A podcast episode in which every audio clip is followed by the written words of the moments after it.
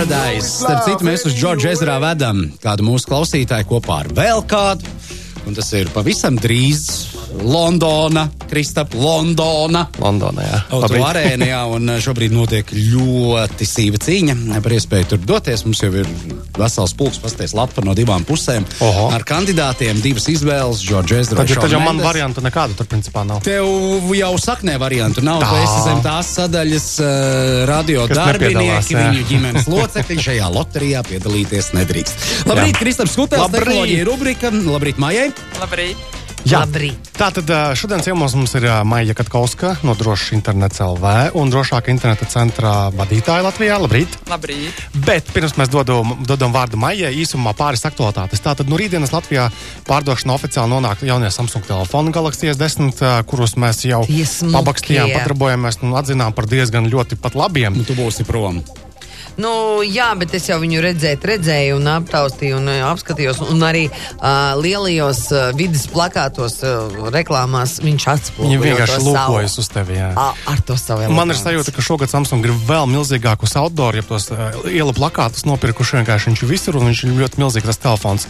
Bet burtiski pirms uh, došanās uz, uz rādio es publicēju arī kursora YouTube video. Tātad kursora kanālā par, par manus iespaidus par šo Samsung Galaxy S10 Plus, kuru es lietoju ikdienā jau nedēļu, un tad man bija tādi plusiņi un mīnusiņi. Un rezultātā, manuprāt, tas ir beidzot telefons, kas ir pārspējis arī Apple no Android telefoniem. Noskatieties video, būs, būs interesanti. Tāpat tur kanālā video iepriekš ir arī par to, kā ar e-golfu mēs braucām uz Reizekni apēst kebabu. Tad ir ļoti interesants saturs. Mēs pēdējā laikā mēģinām roku uh, video formātā, un uh, nu, jā, interesanti. Un vakar kursorā bija arī apskats uh, tam vienkā, tātad vienkāršākajam un lētākajam no jaunajiem telefoniem Samsung, tātad Samsung Galaxy S10e. To var izlasīt, un tas ir pieejams un skatāmies. Un noslēdzot tādu intro daļu. Taxify, tātad, ko mēs Latvijā pazīstam kā takšu. Man atnāca ziņa no Atnāca viņiem. ziņa, ka viņi maina čau! nosaukumu. Tu Jā. tagad mūs pazīsi ar nosaukumu, es tev tūlīt pateikšu, pagaidi. Bolt! Jep, tā tad Taxify maina nosaukumu uz Bolt. Viņiem ir tās ambīcijas, ka viņi būs ne tikai nu, taksometru, jeb jau pasažieru pārvadāšanas pakalpojumu sniedzējs, bet kaut kas plašāk. Un kaut kas plašāk patiesībā jau viņi bija jau, jau tagad, jo, piemēram, Parīzē, varbūt vēl citās pilsētās, viņi, piemēram, nodrošināja tos elektroskūteriņus. Ja? Mm -hmm. Tātad tur varbūt būs kaut kas interesantāks tuvākā nākotnē. uh, uz sezonu velo noma. Velo, kravas auto, vēl varbūt kaut kas tāds kā malači. viņiem apvainojosies, man nekāda izziņa nav atnākusi viss kārtībā. Viss, Labi, ejam pie mājas. Viņi Jā. skatās pēc zvaigznītēm. Slikti uzvedies takšos, laikam, jā. Maija, tā tad ā, es zinu to, ka, ka drošāk interneta centrs ir izlaidis mobīlo lietotni, kurā var mm, atzīmēt neiedzības internetā, kas apdraud mūsu bērnu vai mūsu pašu drošību. Kā ir? Kas tā par lietotni, kur tā ir pieejama un ko tajā var pasākt? Tieši tā mēs eh, nesen pabeidzām darbu pie mm, mobilās lietotnes eh, izstrādes ar nosaukumu Drošs internets, kas ir kā, būtībā kā atbalsta rīks ikvienam internetu lietotājam, jebkurā problēmas situācijā. Vai nu ziņojot par pārkāpumiem, par saturu, kaitīgu bērniem vai nelegālu saturu, vai, nu, ja viņš saprot, ka ir situācija, kurā es nezinu, kā man tagad rīkoties, tad viņš var ar mums sazināties un mēs konsultējam uh, nu, normatīvu aktu ietvaros, ko cilvēkam vai nu vajag darīt obligāti, vai, nu, kas ir ieteicams, kas, kā viņam būtu jārīkojas situācijas. Kāda būtu, piemēram, situācija tam, ko tu aprakstīji, tad reāla, piemēram, es, es Facebookā pamanīju, ka mans bērns redz, ko Nu, Facebook bērni nelieto īsti, bet, uh, nu, piemēram, reāli. Kristap, Jā. Nu, tas vecais cilvēks. Lēns, jā, jā, jā. Vispār tas ir tāds, nu, Labi. es laikam, TikTokā, jā. negribu līdzināt, bet tā kā. Tā, Instagramā. Ja, no, ja es, piemēram, esmu Facebookā, tad uz mani skatās tā, it kā es draugos būtu. gan tāds. Tik slikti viss Jā, ir. jā, Labi. ļoti, ļoti. Tātad Instagramā. Nu, piemēram, nu, piemēram, situācija, par ko būtu jāziņo un par ko mums arī vēršas pie mums un uh, lūdzu palīdzību atrisināt. Piemēram, ir iepazinies Facebookā ar kādu cilvēku, kāds ir uzrunājis, nu, ļoti, to ļoti patīc, grib ar tevi iepazīties, grib sarakstīties, varbūt mēs varam uz Skype sarunu pāriet, nu, un cilvēks pāriet uz Skype sarunu vārds pa vārdam, uh, kā foto apmaiņa un tiek šantažēts, izspiesta naudu un tā tālāk. Klasika. Klasika. uh, pie mums vēršas tajā brīdī, re, tas ir pilnīgi regulāri, vismaz 5-6 ga, uh, gadījumu mēnesī, kad pie mums vērš, ka ir jau pārskaitījuši šo naudu, vai arī tūlīt jau mm. pārskaitīs. Ātrie kredīti, kas tik nav, no. tik nav ņēmuši šo naudu, ja, un uh, regulāri. Nu, vēršas tad, kad jau ir kļūdījušies. Un, um, mēs visticamāk redzam nu, 0,5% no viss tas, kas, kas tur Nu, notiek. jā, jo cilvēkam iespējams pat ir Kā kauns jau jūs, tajā brīdī. kā vispār jūs to stāstīt. reaģējat? Nu, jā, Jā, tas, notiek? tas, ko mēs darām, pirmkārt, mēs viņam aicinām pašam ziņot par parādam konkrētu formu, konkrētu vietu, kā viņš var noziņot par to cilvēku, tā cilvēku profilu, kurš to ir darījis. Uh, Otrakārt, nekādā gadījumā nav jāpārskaita nauda, jo tiklīdz kā tu nu, iesaistīsies sarunās, uh, viņi, protams, izspiedīs ar vien vairāk, vairāk, vairāk, vēl, vēl, vēl vajadzēs. Un um, nu, uz valsts policiju nav vērts iet uh, gadījumā, ja tas ir ārzemēs kāds uh, izspiedējis. Nu, tur daudz neko nevar palīdzēt. Kāpēc ir jāziņo Facebookam vai mums, un mēs palīdzēsim tur tikt Facebookā galā? Tādēļ, ka Protams, ka, lai apturētu to, ka pret citiem šādi paši noziegumi notiek, jo Facebookam ir tā, ka ja par konkrētu eh, profilu eh, vairākas reizes par konkrētam, eh, teiksim, IP adresēm, ierīcēm, viņi redz, ka ir no vairākam, ie- nu, no vienas tās pašas ierīces vairākas reizes ir bijuši dažādi pārkāpumi vai no IP adreses, viņi uz brīdi bloķē piekļuvu vispār viņu servisiem. Līdz ar to nevar, uh, nevar lietot vairs viņu pakalpojumus. Līdz ar to nevar apkrāpt vairāk citus cilvēkus. Tāpēc ir svarīgi, kaut arī tev ir kauns un tu nezini, nu, mm, negribi nevienam to stāstīt. Obligāti ir jāziņo, lai citi neiekuļās. Jābūt dušai Jā, lielai. Jā, tā, tā, tā, tā, tad jūsu gadījumā jūs palīdzēsiet ā, nu, pa lielam apklusināt, neutralizēt un ideālā gadījumā arī sodīt teiksim, šo te ļaundari, kas ā, šādā veidā izspiež naudu, piemēram, no. Nu, vairāk, Lai- mazāk, jā, nu, sodīt tur valsts policija sodīs. Jā, jā, bet nu, jūs virzīsiet to, to, to procesu tādā virzienā, Jā, mēs palīdzēsim lai tiek virzīt, policijas. Jā. jā. Labi, tas ir viens piemērs. Man liekas, nu, kā jau tu minēji, tāda pietiekami populārs, un es ļoti labi iedomājos, cik tas ir vienkārši realizējams, un cilvēki tiešām ir lētecīgi nu, daļā gadījumu. Kādi vēl ir tādi mm, arī tādi uzskatāmi praktiski gadījumi, kad, ā, kad, kad mēs varam sevi vai, vai, vai bērni var sevi apdraudēt internetā mūsdienās? Spēlēs, piemēram, tagad visi spēlē vai skatās, kā citi spēlē. Taču noteikti tur arī kaut kādi piemēri ir, kas uh, labi nebeidzas. Nu, spēlēs ir, um, sevišķi bērni online spēlē, kur viņi saslēdzas vairāki vienā, vienā nu, tīklā. Tad um, tas, kas ir jāizrunā ar bērniem, ka viņi uh, nerunā vairāk kā tikai par spēles elementiem ar citiem uh, spēļu lietotājiem. Jo ir bijuši arī mūsu pieredzē gadījumi, kur uh, spēļu administratori vai citi lietotāji aizvilina bērnus prom no šīs spēles vides uz, uh, piemēram, Skype.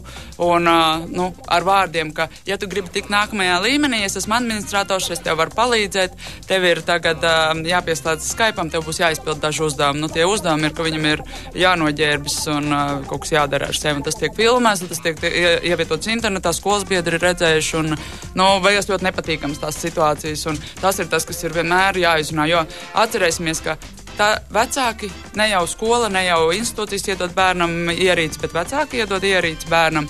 Vecākiem ir līdz ar to jāinteresējas, ko bērns tur dara. Um, jāpalīdz viņam vienkārši izprast riska situācijas, un tiklīdz kā ir kaut kāds gadījums, tad uh, nu, bērnam ir jāzina, ka vecāki ir pirmais, pie kā, kā jāvērš. ka Pēdējā jāprasa laikā man bija dzirdēts arī par eh, nu, tādu tā kā ne vīrusu, vīrusu, bet kaut kādu ķēmiņu, kas aicina, jeb izaicina. Ā, tu domā to uz- momo, ja? Jā, jā, jā, uz kaut kādiem eh, pārdrošiem soļiem. eh, Kā to nosaukt? Es, Kā- es tādēļ bērnam pajautāju, nu, 12 gadīgam. Tas, nu, ko tu, tu esi dzirdējis? Man tas ir. Tā ir vēsture. Tā ir vēsture. Tas jau ir tik sen, tas ir bijis. Nē, nē, nē. Tagad tas ir par, par, par visam lielu svaigumu. Nu, pat kaut Nē, nē, nē. bija Jā, jā. Mēs Nē, par to pateikšu, runājam. Par to arī runājam. Jā. Jā. Mēs zinājām, drošāk internetu centrs no Eiropas kolēģiem. Mēs uzzinājām par šo kārtējo, vienkārši klikšķu vākšanas būtībā programmiņu, ja, um, nu, biedu. Mēs to uzzinājām jau 18. gada jūlijā. Apzināti klusējam, nevienu vārdu, nevienu paziņojumu, nepopularizētu, ja? lai nepopularizētu Latvijā. Un tagad pēkšņi atnāca no Lielbritānijas, kāds bija iztulkojis centīgi, kāds um, portāls, jā, to ziņu, un atnāca un sākās vienkārši no aizvēlās. Tas Bet par laimi tur jau tajā galā šis bija nosprāstīts. Nē, bet, bet galvenais, tas, tas, um, tā mērķa auditorija, uz ko tas tika tēmēts un kas bija jānosargā, tā jau bija sen jau šito viņi Bet tur tikai sen jau ve- vasarā vecāki par to sasapās runā. pa lielam. Beigās mēs esam tādi, nu, lēnie zirgi. Nu, jā, Jā, jo bērniem vienu dienu otru dienu otrs, trešo dienu nākamais. Bet šis jau var kaut ko parādīt, ka mēs esam tie lēnie zirgi, vai ne? Nu, Tieši tā, līdz ar to nestresinām bērnus ar savu lēnumu. Vienkārši paskatās uz mani tādam nožēlas pilnām acīm, vakardiena. Nu, jā, bet tas nozīmē, ka kaut kāda šodien jau arī ir. Nu, šodien arī ir. Nu, tas, tur Ko nav runa par popularizēt, Jā, mēs ne? negribam popularizēt, bet uh, kas jāatceras, ka nav runa par uh, vienu, otru vai trešo, tur nezinu, vā, vaļi, Momo, bīstamās sejas, mimi. rozā, ziloņi, vēl kaut kas. Jā, nu, tas ir un būs, šis saturs ir un būs. Un, uh, kāpēc tas saturs tiek radīts? Tāpēc, lai vāktu klikšķus, lai pelnītu būtībā uz to, ka satraukšies cilvēki klikšķina uz tām vietām, iet skatīties, pārbauda. Vecākiem, ko darīt, nu, jūs iedevāt ierīci, jūs saprotat, ka jūs bērns ir redzējis, ir nobijies. Ja? Pirmkārt, YouTube ierobežotais režīms. Jo mazāks bērns, jo labāk tas strādās. Iestatījumi ierobežotais režīms, visi video, kur kāds uztraucies. Cilvēks būs pamanījis, ka tas ir bērniem nepiemērots video un būs noziņojis.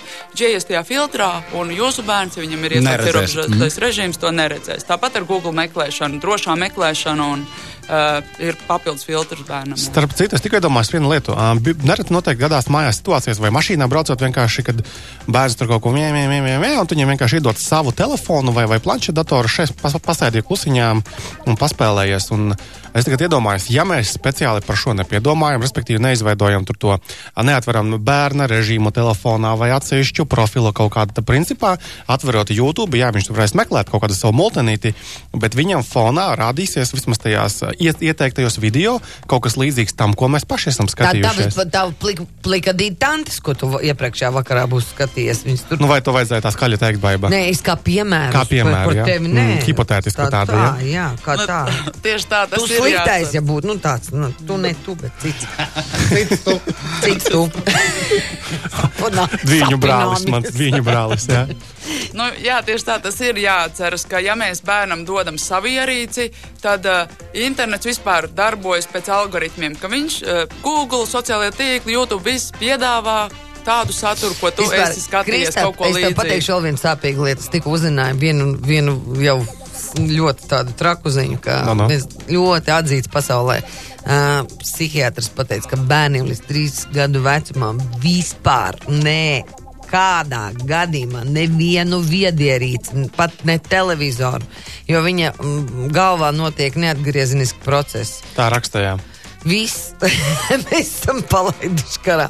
Ja viņam ir, nu, bērniem ir dabiski garlaikoties, bērniem ir dabiski bišķiņu uzmest lūpu, ja viņam nepievērš uzmanību. Bija šī nodarbināta mamma un tēti. Jā, tajā tas dzīves ir normāli. Viņam ir jāizdomā kaut vai ar, ar, ar, ar nadziņu izurbināt caurumu tavā mašīnas sēdeklī.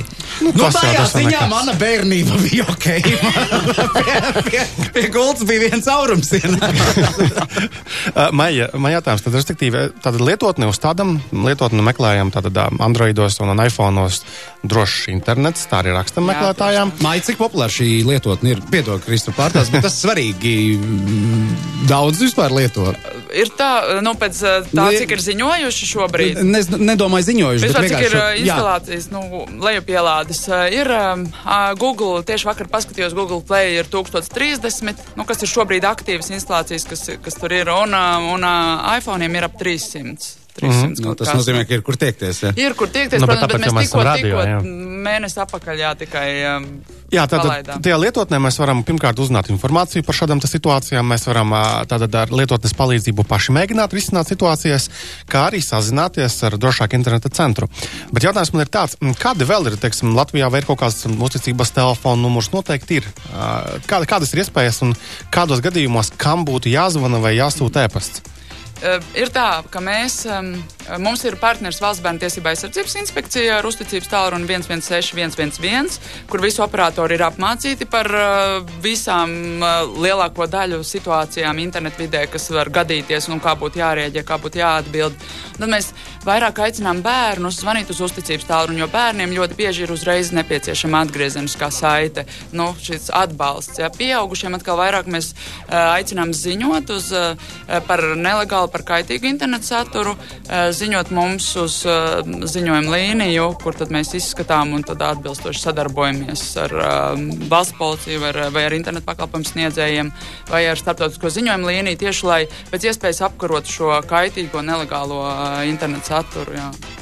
Nē, Ļoti nē, labs nu, darbs, ļoti labs darbs. Jā, un tas ir jāturpina. Un uh, man šķiet, ka šie darba augļi jau parādās kaut kur arī pašā mērķa auditorijā. Es jau mājā stāstīju, ka vismaz beidzamās pāris nedēļas uh, skolā ļoti aktīvi par šo tiek runāts. Iespējams, kampaņas ietvaros vai kā, bet uh, jā, mērķa auditorija ir sasniegta ar šo ziņu. Tas ir ļoti svarīgi. Labi, Jā. paldies! Un, uh, Lai drošs internets. Nezinu. tas nekad nebūs drošs, bet lai tā mēs uzvedība. pretī Lai vismaz arī. zinām, kā rīkoties. Lai mēs jā. būtu Lai mēs neesam, lai mēs neesam lēnie zirgi arī. Ja? Un nevis 18. gada kaut kāda aktualitāte. Jā. Jā. Paldies, ka atnācāt. Paldies, tā tā. Paldies! Tā.